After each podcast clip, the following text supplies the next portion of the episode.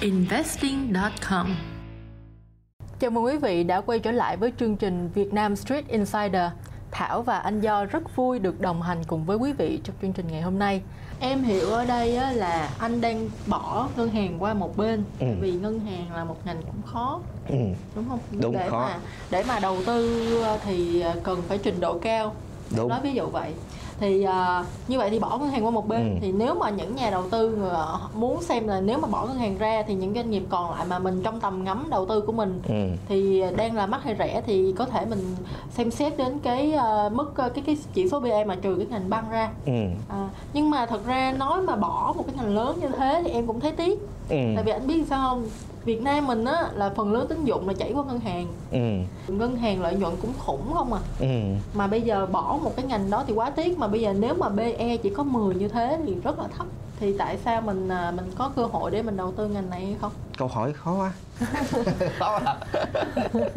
à, để trả lời câu hỏi của thảo thì nôm na là mình lại xét lại cái quan điểm và triết lý đầu tư của mình. Tức là mình đang nói ở cái cái góc nhìn của nhà đầu tư cá nhân mình nghĩ không có nhiều nhà đầu tư cá nhân mà khi cầm báo cáo tài chính của ngành ban lên đọc và có khả năng understand được à, những cái thông tin ghi ghi ghi trong đó. À, nôm na mọi người cũng không nhìn thấy được là trong các ngành thì đúng ngành ban là cái ngành phức tạp nhất. Và có một đặc điểm nữa là ban là cái ngành dùng đòn bẩy cao nhất. Yeah.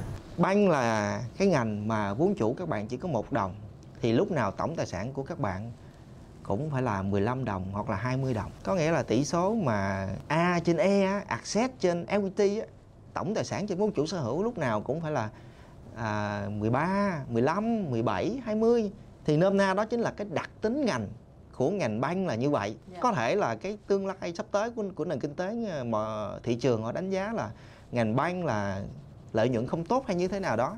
Nhưng mà chung chung quy lại mình thấy là cái PE của ngành banh thường là không cao thường là không cao thực sự là vậy. À, cái này Thảo nói thêm để cho quý vị à, rõ về cái à, cái vấn đề hồi nãy anh Do nói là cái đòn bẩy của ban á.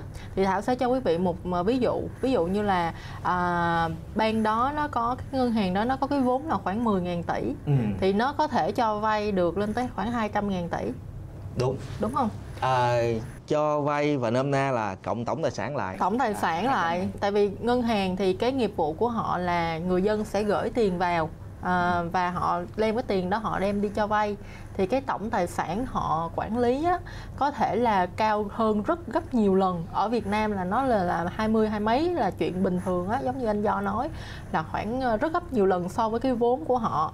Và chỉ cần trong số đó đúng không anh? Trong số Trong số đó nếu như có vấn đề. có một deal là bị lỗ bị Ừ. nợ xấu Ừ. thì coi như là chẳng hạn như là cho vay một cái deal gì đó mất khoảng ngàn hai ngàn tỷ thì nó cũng đã đi hết uh, 20% vốn rồi.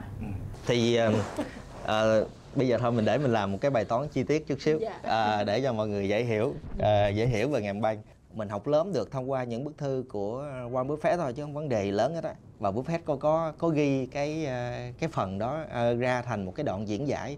Thì cố gắng là mình và Thảo sẽ share trên màn hình để cho mọi người sau này có tìm hiểu mọi người sẽ thấy Ờ, để hiểu về ngành ngành ngành ngân hàng ờ, vận hành như thế nào á thì ờ, đầu tiên bắt đầu là ví dụ như ờ, Thảo là một đại gia.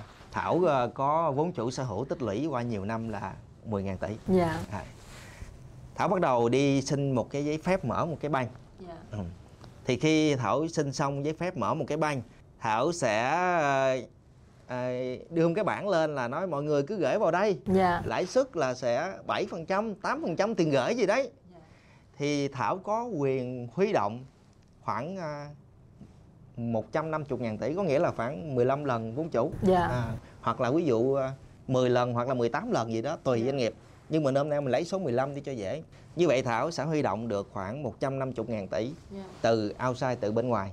Cộng với vốn chủ của Thảo là 10 ngàn tỷ nữa. Dạ. Như vậy tổng tài sản của Thảo lúc đó gồm có vốn chủ cộng với lại những cái khoản nợ tôi mới vừa huy động ngoài đó. Dạ là tôi sẽ có 160 ngàn tỷ. dạ. Thì đặc điểm của ngành banh là cho dù vận hành giỏi kiểu gì giỏi thì một CEO á, chỉ có thể tạo ra cái return on asset á, tức là ROA trên tổng tài sản á, ví dụ như khoảng 1%, 2%. dạ. Thì như vậy 160 ngàn tỷ mà làm ra 1%, ví dụ 1% thì là Thảo sẽ có được bao nhiêu tiền ta? Là 1.600 tỷ. À, có 1.600 tỷ. Dạ. thì như vậy lúc đó hồi nãy Thảo dùng là 10.000 tỷ là equity là vốn chủ sở hữu quay lại là ROE từ ROE đó chúng ta sẽ đảo qua ROE là như vậy Thảo đã đạt, đã đạt được cái return on equity là 16% dạ. Vấn đề là để cầm uh, 160 ngàn tỷ hay là 16 đồng đó tung Dạ. hứng tung hứng tung hứng mà nó ra được cái ROA là một hay là hai phần trăm thực sự rất là khó nếu chúng ta nghiên cứu lịch sử của ngành banh ờ, ở Việt Nam thôi trong ha, 10 năm hay là 15 năm gần nhất chúng ta thấy là rất nhiều ngân hàng chỉ làm ra có 0.5, 0.6, 0.7 phần trăm ROA thôi chứ không nhiều. Dạ. Cho nên Buffett mới nói là bởi vì cái bản chất của ngành banh là đòn bẩy cao và khá là phức tạp cho nên tôi chỉ sở hữu ngành banh khi nào tôi đảm bảo tôi tìm được một cái nhóm CEO hay là một cái ông CEO cực kỳ giỏi để giữ tiền của tôi cho nó an toàn dạ Ừ.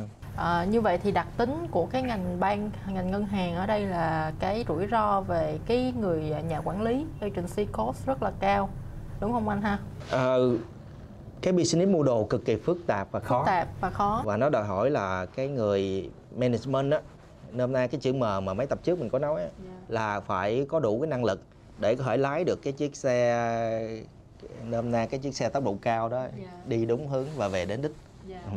nhưng mà cái ờ, mức mà BE anh quan sát được đối với ngành à, bank á ngành ngân hàng á là BE bao thấp nhất là bao nhiêu và cao nhất trong lịch sử là bao nhiêu anh có thống kê đó không? Cái này thực ra là à, hơi hơi khó trả lời hơi khó trả lời cho thảo với ờ, quý khán giả là tại vì cái à, cái ngành banh mặc dù lịch sử ở ví dụ ở mỹ niêm yết rất là lâu nhưng mà ở việt nam thì chúng ta chỉ khoảng mười mười mấy năm thôi Ờ, đó vẫn là cái ngành mang tính chu kỳ nhưng mà chu kỳ nó dài ra. Thành ra là nếu bây giờ chúng ta nhìn lại lịch sử mà 5 năm, 6 năm của ngành bank chúng ta sẽ thấy doanh nghiệp nào cũng làm ROE 20 hay mấy phần trăm. Ví dụ chúng ta lấy Vietcombank hay ACB chúng ta sẽ thấy ờ, ROE cao các thứ. Nhưng mà à, quay lại cái triết lý đầu tư là mình phải hiểu rõ cái business đó thì Dạ. trong trường hợp này là mình không hiểu rõ ngành banh cho nên là thôi Dạ. à, xin phép ờ, Dạ. không trả lời nhiều ờ, những dữ liệu về ngành banh để ờ, thảo ờ, Dạ. dễ dạ dễ dẫn chương trình dạ à, nói chung là vấn đề không phải tìm được bao nhiêu tiền mà Đúng. vấn đề là giữ được tiền của của tôi hay không đúng không đúng đúng đúng vấn đề là nếu như chúng ta đã ờ, ờ, đem hết tiền vốn cực khổ mà mình ờ, tăng ca ờ, mình làm lụng qua qua nhiều chục năm và chất lên một con tàu thì chúng ta phải hiểu rõ cái con tàu đó. Chứ chúng ta không thể nào lên con tàu đó và đi ra ở giữa biển. Khi mà bão đến chúng ta mới phát hiện ra là à con tàu này à, toilet nằm ở đâu buồng lái nằm ở đâu ban công nằm ở đâu ờ, phòng để ờ, đồ bảo hộ nằm ở đâu chúng ta cũng không biết thì lúc đó khó lắm khó về bờ lắm. Dạ. Đối với một nhà đầu tư cá nhân thì nên sử dụng những cái chỉ số PE về thị thị trường như thế nào để kết hợp với cái phương pháp đầu tư của mình phù hợp nhất? Ờ, trừ những lúc mà PE thị trường cao quá hay thấp quá ờ, tức là còn những lúc mà thị trường bình thường á, thì mình sẽ quan tâm tham khảo à, là chỉ tập trung vào BE và BE forward của từng doanh nghiệp mà mình có ý định sẽ nắm giữ. Nếu như mà BE của thị trường á, đó là mình nói là tắt ngành banh ra nha dù đã rất là rẻ ví dụ bằng 10 nhưng mà nếu doanh nghiệp mình nắm giữ BE bằng 25 mà E này á, cái là tức là lợi nhuận sau thuế không có khả năng tăng trưởng gì cả thì khoản đầu tư của mình không gọi là rẻ được. Tức là lúc đó có thể thị trường rẻ nhưng mà khoản đầu tư của tôi thực sự không rẻ. À, ngược lại nếu như BE của thị trường đã tách nhầm banh luôn có thể có thể hơi mắc chút xíu bằng 16 17 gì đó. Nhưng mà doanh nghiệp của mình đang nắm giữ là có BE bằng 5 mà cái E tức là cái lợi nhuận sau thuế đó mình thấy có khả năng tăng trưởng 2 30 phần trăm trong một năm có nghĩa là 3 năm sau là E tôi nó gấp đôi. Thì cái BE forward mới của tôi nó bằng 2.5 tức có nghĩa là cái khả năng sinh lợi của tôi là 40 45 phần trăm. Thì lúc đó đó là tôi vẫn có thể nắm giữ. Cho nên cái điều quan trọng khi đầu tư, điều quan trọng nhất luôn mà chiếm khoảng 80 trăm đó là chúng ta phải tập trung vào cái E và cái E tương lai của doanh nghiệp đặc biệt là cái E tương lai của doanh nghiệp. Tức là phải tập trung vào cái lợi nhuận sau thuế ờ, trong quá khứ khoảng uh, 1 2 năm và nhưng mà mình cũng phải ước lượng được cái lợi nhuận trong vòng 1 2 năm tới của doanh nghiệp là nó có khả năng là bao nhiêu. đúng rồi. Tại vì cái uh, Buffett hay nói nhiều lần là uh, cái nghệ thuật ở, ở của đầu tư á, là nó nằm ở chỗ là estimate cái earning hay là cái future cash flow nôm na là cái khả năng mà có thể ước lượng được lợi nhuận trong tương lai của doanh nghiệp và Buffett nói là nếu như mà tôi tôi nhắm mắt lại khi nghĩ về doanh nghiệp đó mà tôi không có khả năng ước lượng được lợi nhuận của doanh nghiệp đó làm ra trong 3 tới 5 năm nữa như thế nào thì tốt nhất là tôi quên đó tôi mua thôi quên đi qua doanh nghiệp khác nghiên cứu tiếp Dạ. Tại vì cũng có những cái trường hợp doanh nghiệp ừm, trong những cái năm trước họ đang gặp khó khăn. Em nói ví dụ trường hợp là của cổ phiếu Vietcombank đi Ừ. thì BE đầu năm nay là khoảng 70 mấy. Bây giờ nó xuống nhẹ nó xuống thấp hơn một chút là khoảng hai mấy ừ. nhưng mà vẫn rất là cao. Ừ. Như vậy thì phải ờ, đối với anh thì cái case mà cô Techcom thì anh như thế anh thấy là BE cao như vậy trong khi BE thị trường chỉ có 17 thôi Ừ. mà BE của anh lên tới gần hai hai mươi Ừ. mấy ba mươi thì thì quá quá là mắc rồi Ừ. như vậy thì đối với anh là cái case đó mắc hay rẻ em chỉ nói em chỉ xét cái thị Ừ. trường BE thôi nha Rồi, chứ em không nói những khía cạnh khác ok à, như vậy à, chúng ta sẽ quay lại à, là BE hiện tại và BE forward BE tương lai với cô con hiện tại á, là mình thấy là vốn hóa tức là cái thị giá cái giá cả doanh nghiệp bây giờ đang giao dịch trên thị trường là nó tầm khoảng à, bốn ngàn mấy trăm tỷ à. thì à, khoan tính cái phần tiền mặt họ đang có bao nhiêu nợ họ đang có bao nhiêu cấn trừ nhau mình giả giả định rằng là cái giá của cô con đang giao dịch là khoảng à, bốn ngàn năm trăm tỷ đi thì lợi nhuận sau thuế của cái năm tài chính vừa rồi của họ họ làm ra chỉ có 50 tỷ thôi như vậy năm nay BE của họ là nó phải à, 100 lần hả? Sắp xỉ 100 lần. Đâu? Ờ ờ đúng. Đúng không? Sắp xỉ 100 lần. Như vậy là có thể kết luận là BE nó mất được hay không? BE 100 lần là mất Đúng. Nhưng mà nếu như chúng ta có thể ước lượng một cách chắc chắn rằng cái E có nghĩa là cái lợi nhuận sau thuế của cô con làm ra trong năm tài chính 2024, 2025, 2026 ví dụ như là 500 tỷ, 700 tỷ, 800 tỷ thì lúc đó BE đang là 100 có thể là lúc đó sẽ rớt xuống cái BE forward mới. Thì ví dụ như bây giờ à, giả sử như năm tài chính 2024 cô tới con làm cái 500 tỷ đi thì lúc đó BE mới lại rớt về còn có 10 lần 9 tới 10 lần thôi. Và năm tiếp theo ví dụ có thể làm tăng nữa thì xuống khoảng còn 7 tới 8 lần. Thì lúc đó đó cô tới con lại rẻ. Nhưng mà nếu như năm tài chính 2024 cô tới con vẫn cứ lèo tèo 20 tỷ lợi nhuận sau thuế 30 tỷ lợi nhuận sau thuế thì BE vẫn là 100 Cao, 200 100, thì 200 tức là lúc đó vẫn cao. Dạ. Như vậy quay lại vấn đề là định giá BE của doanh nghiệp mắc hay rẻ thì nó phụ thuộc vào cái E tương lai của doanh nghiệp làm ra. Nhiều hay ít? Nhiều là nhiều bao nhiêu? Ít là ít bao nhiêu? Cái đó là mấu chốt của vấn Cái đề đó là mấu chốt của vấn đề. Dạ. Chứ không mà dễ òm đúng không anh BE lấy B lấy giá lấy vốn hóa chia lợi nhuận sau thuế là quá dễ. Quá dễ quá Dạ, dễ nhưng quá mà cái dễ. nghệ thuật ở chỗ làm sao ước lượng được cái lợi nhuận sau thuế đó? Đúng. dựa trên những cái gọi là căn cứ nào thì tôi dám nói là con số đó là bao nhiêu Đúng, không? Đúng. đó mới là nghệ thuật mới là cái khả năng của mỗi nhà đầu tư. Và và đương nhiên là cuộc chơi cũng ờ, rất là công bằng nếu như chúng ta ước lượng sai à ước lượng sai à, thì chúng ta là đặt cược sai thì ờ, chúng ta biết là ờ, hình phạt sẽ là gì rồi đó Dạ, đối hình phạt đó là gì rồi đó Hiện tại á, cũng thật sự nếu mà mình nói về thị trường Thật là nếu mà mình không nhắc đến những cái ngành đang hot bây giờ Thì cũng là hơi thiếu sót ừ. à, Hiện tại thì à, nhà đầu thị trường đang rất là hot những cái ngành như là ngành chứng khoán, Ừ. ngành xây dựng, Ừ. đầu tư công Tại vì là nó có câu chuyện của nó Chẳng hạn Ừ. như là chứng khoán là mọi người đang kỳ vọng là T không Ừ. Thì cái mức độ giao dịch nó sẽ cao hơn Và cái lợi nhuận của các công ty chứng khoán nó cũng cao hơn Ừ. à, hoặc là xây dựng là nhờ cái chi tiêu của nhà nước Ừ. để kích thích cái tăng trưởng à, như vậy thì đối với những cái ngành này á, thì anh thấy BE hiện tại và ước lượng của anh thì nó có đủ cái biên an toàn để nhà đầu tư tham gia mua hay không Ừ. Tới đoạn này thì à, mình xin à, chia sẻ thêm một chỉ số khác để à, nâng tầm à, quý khán thính giả, quý nhà đầu tư lên. À, mình à, dùng BE nhưng mà song song đó mình vẫn dùng cái chỉ số này. Mà thực ra mình dùng cái này mình cũng hay dùng chỉ số này hơn tại nó đòi hỏi mình phải hiểu sâu về doanh nghiệp hơn.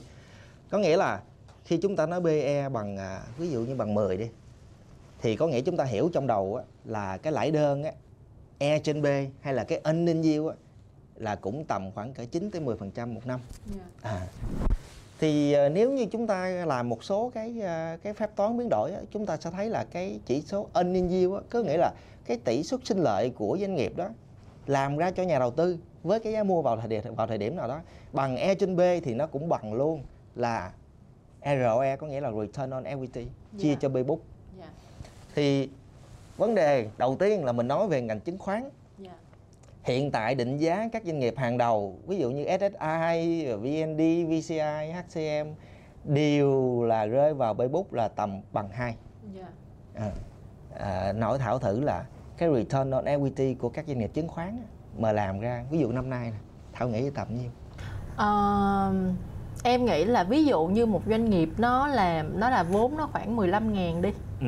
Ờ, làm chắc cũng được khoảng ngàn rưỡi ngàn rưỡi à, có nghĩa là tầm khoảng à, 15 trăm. Dạ Khoảng dạ, 15 trăm. 10 10 phần trăm. Nếu mà ngàn rưỡi thì được 10 à, phần khoảng trăm 10 trăm khoảng 10 Dạ. trăm.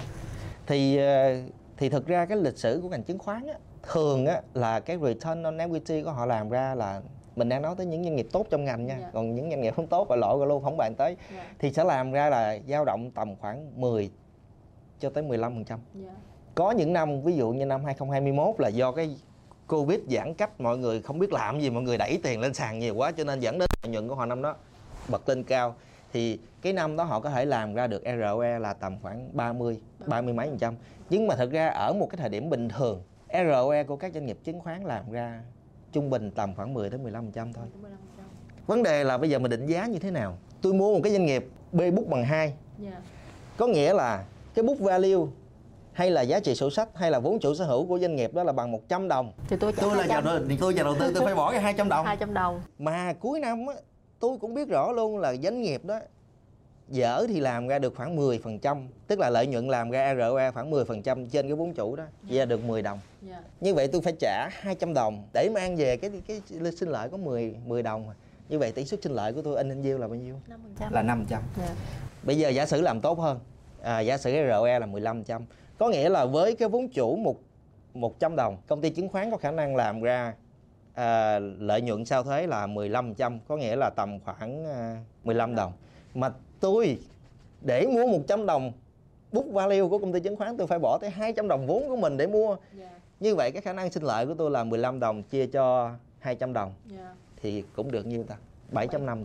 Dạ. như vậy ngay thời điểm này cho dù công ty chứng khoán làm ăn dao động ở mức ROE 10 tới 15% thì nếu như tôi mua đồng ý với mức định giá hiện tại, cái khả năng sinh lợi của tôi nó chỉ dao động giữa 5 tới 7% tới 7.5% thì mình nghĩ là cũng không không có gì phê lắm tức là không có gì gọi là quá rẻ như vậy thì thôi tôi gửi ngân hàng Dạ, dạ.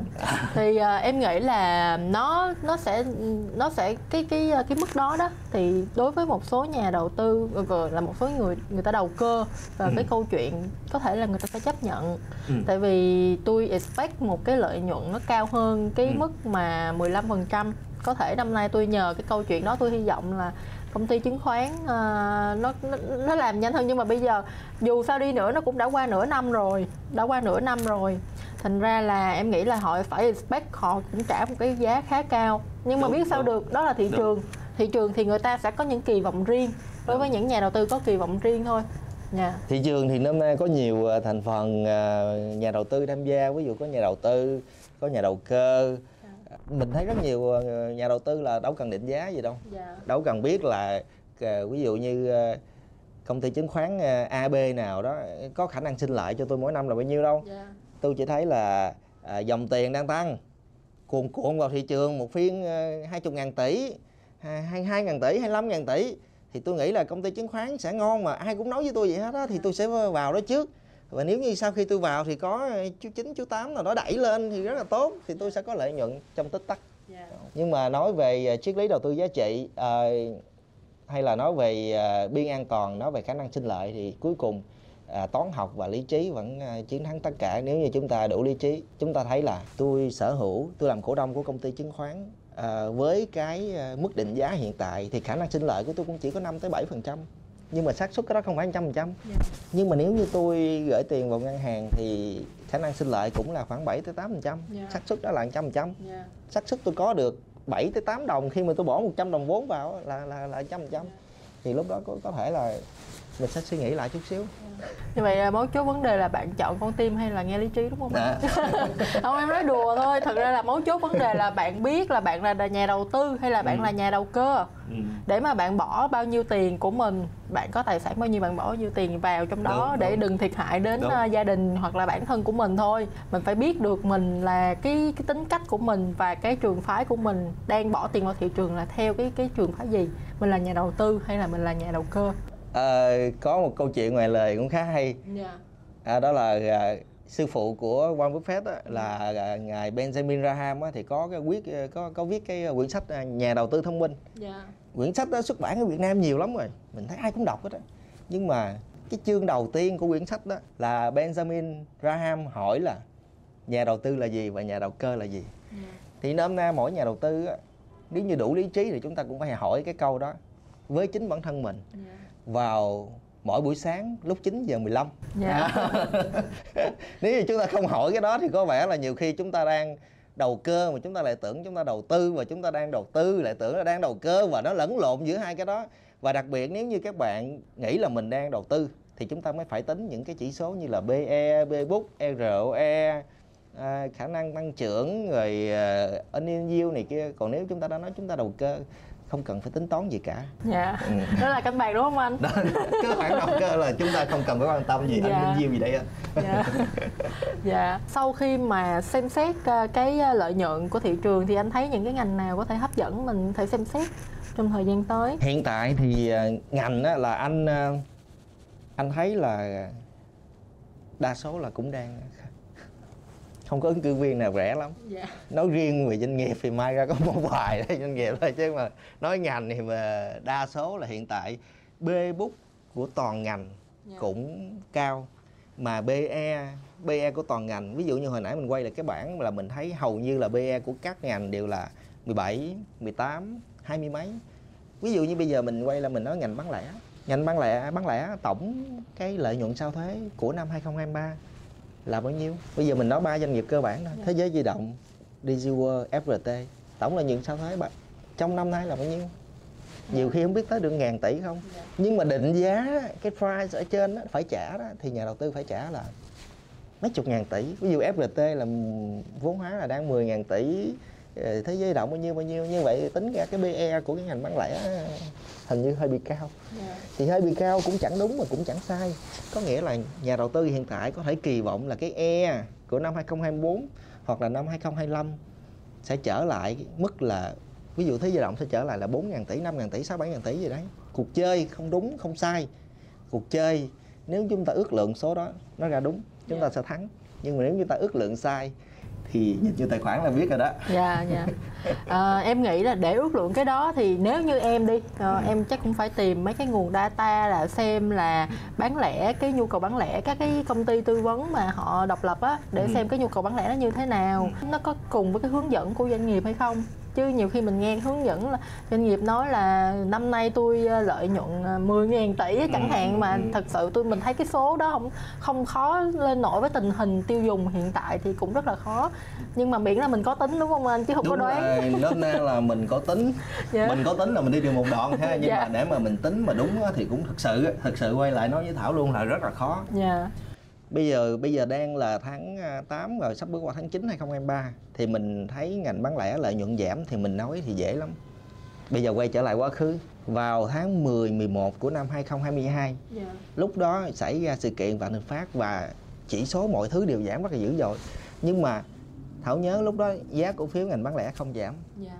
Thế giới động không giảm, mấy nhà kia cũng không giảm. Tại vì sao? Mọi người nghĩ là cái lợi nhuận năm sau ok và cái chuyện này chỉ xảy ra ảnh hưởng tới ngành à, ví dụ bất động sản bất động dạ. sản sau đó nợ xấu dính qua ngân hàng rồi những ông sau lưng à, ngành sau lưng bất động sản liên can ví dụ như là à, xây dựng này kia những ông đó sẽ bị ảnh hưởng nhưng bán lẻ không bị ảnh hưởng có nghĩa là lúc đó khi ngồi ở tháng 10, 11 của năm 2022 mặc dù thị trường sụp đổ nhưng mà mọi người đang rất là tự tin vào lợi nhuận sau thuế của các công ty bán lẻ trong năm 2023. Yeah. Dạ. Trong khi bây giờ chúng ta đang ngồi ở tháng 9 2023 chúng ta nhìn lại quá khứ thì thì chúng ta thấy thấy thì dễ rồi. Ờ, thì quá thì dễ rồi nhưng thấy mà để nhìn rồi. được cái tương lai của năm 2024 thì rất là khó.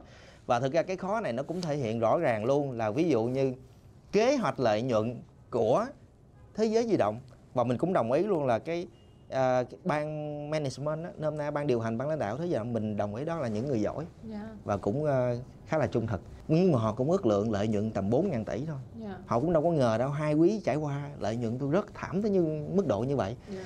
Dạ. uh, chung quy cốt yếu lại là mình nói là cái việc ước lượng lợi nhuận ngay cả những người lãnh đạo trong doanh nghiệp cũng còn khó ước lượng được chứ không phải chúng ta nói dễ là có thể làm được yeah. Dạ. ừ. nhưng mà em cũng nhớ uh, ông Warren Buffett ông có nói là có thể tôi mua một cái doanh nghiệp tuyệt vời với với mức giá là không cần rẻ mà phe cũng được ừ. thì em nghĩ uh, nếu mà bây giờ anh nói là thị trường nó chưa rẻ nó không rẻ không mắc có thể loại ngân hàng ra thì nó mắc một chút ừ. thì em có thể uh, mua một phần tiền ít của em ừ. em mua những doanh nghiệp nào em cảm thấy tuyệt vời ừ. nó có management tốt ừ. hoặc là cái em nghĩ là trong một hai năm tới cái lợi nhuận nó có thể tăng trưởng tốt em mua trước ừ. một phần rồi sau đó ví dụ trường hợp nó uh, có một cái cái kim chẳng hạn nó chích ừ, vào quả bóng ừ, hoặc ừ. là nó có một cái yếu tố gì nó xảy ra làm rớt giá thì em mua thêm ừ.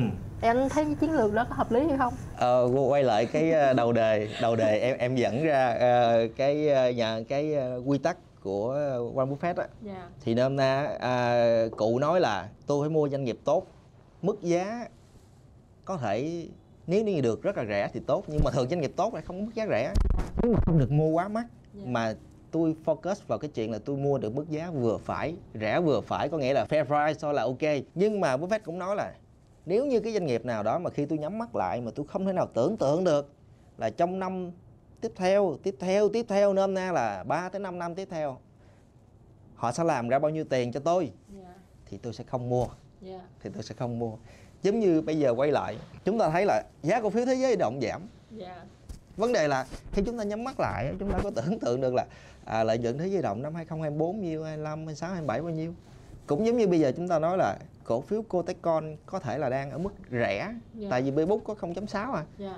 Có một lượng tiền mặt ờ, lót ở dưới sàn nữa yeah. nhưng mà khi chúng ta nhắm mắt lại nếu như chúng ta có thể tự nhẩm được ok lợi nhuận sau thuế của cô con vào năm 2024 500 tỷ, năm sau 600 tỷ, năm sau 700 tỷ thì mức đó giá là rẻ. Yeah. Dạ. Nhưng mà nếu như năm 2024 20 tỷ, năm sau 30 tỷ, năm sau 40 tỷ thì cũng chưa chắc mức mức giá bây giờ đã là rẻ. Yeah. Dạ. Ừ. Yeah. Dạ.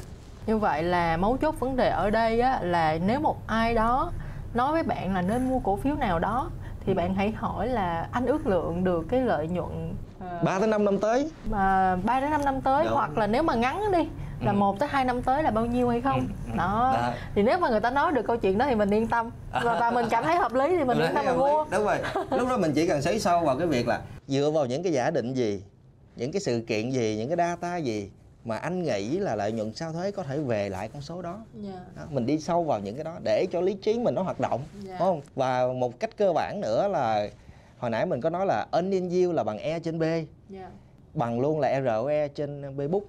Thì hôm nay khi chúng ta mua một doanh nghiệp nào đó chúng ta biết là B-book là bao nhiêu rồi. Yeah. Ví dụ như bây giờ chúng ta mua uh, một công ty chứng khoán đi B-book bằng 2. Chúng ta mở rộng thêm mệnh đề ha, mở rộng thêm là thay vì chúng ta ước lượng được cái earning trong tương lai hay là lợi nhuận sau thuế trong tương lai thì chúng ta có thể cố gắng ước lượng được cái return on equity trong tương lai. Nếu như ta chúng ta ước lượng đúng, yeah. Dạ. chúng ta sẽ đúng. Yeah. Dạ. Nếu như chúng ta ước lượng sai ví dụ như chúng ta mua thế giới di động khi ROE đang 30% trăm dạ. chúng ta nắm giữ khoảng ờ, quý sau thấy ROE xuống còn có 200 mà yeah. Dạ. thì chúng ta lại nhìn vào tài khoản là biết hình phạt là gì rồi đó dạ dạ dạ vâng câu chuyện đến đây thì cũng đã dài rồi ừ. à, thảo hy vọng là quý vị cũng đã một cái có một cái hình dung về cái mức độ mà làm sao để chúng ta nhìn thị trường chúng ta định giá được thị trường để chúng ta có một cái chiến lược phù hợp để mà à, đầu tư vào cái danh mục của ừ. mình. Vẫn biết rằng là mỗi câu chuyện mỗi doanh nghiệp họ có mỗi câu chuyện riêng à, và cái am hiểu của mỗi nhà đầu tư là đối với doanh nghiệp và là là là có thể là am hiểu sâu sắc hơn à, những cái người khác. Nhưng mà có thể chúng ta nên nhìn thị trường để chúng ta có một cái bước đi chiến lược nhất có thể À, cảm ơn quý vị và đã theo dõi chương trình. Và đừng quên theo dõi ờ, uh, investing.com trên YouTube. Và bây giờ chúng tôi đã có thêm cái kênh Spotify. À, thì rất mong là à, quý vị cũng theo dõi à, chương trình. Và nếu quý vị có những cái thắc mắc hay những câu hỏi nào thì quý vị có thể email cho Thảo ở địa chỉ là thảo.t.amocinvesting.com Xin cảm ơn quý vị đã theo dõi chương trình và hẹn gặp lại à, quý vị trong thời gian sớm nhất. Quý vị có thể sử dụng bộ lọc cổ phiếu của Investing Pro để lọc theo chiến lược của các nhà đầu tư nổi tiếng. Đầu tiên, hãy thay đổi ngôn ngữ sử dụng thành tiếng Việt. Sau đó, ở trang chủ, hãy chọn sàng lọc để bắt đầu. Cách nhanh nhất để tạo một danh mục là sử dụng bộ lọc sẵn có của Investing Pro. Chọn thẻ chiến lược để lựa chọn bộ lọc cổ phiếu theo chiến lược của các nhà đầu tư nổi tiếng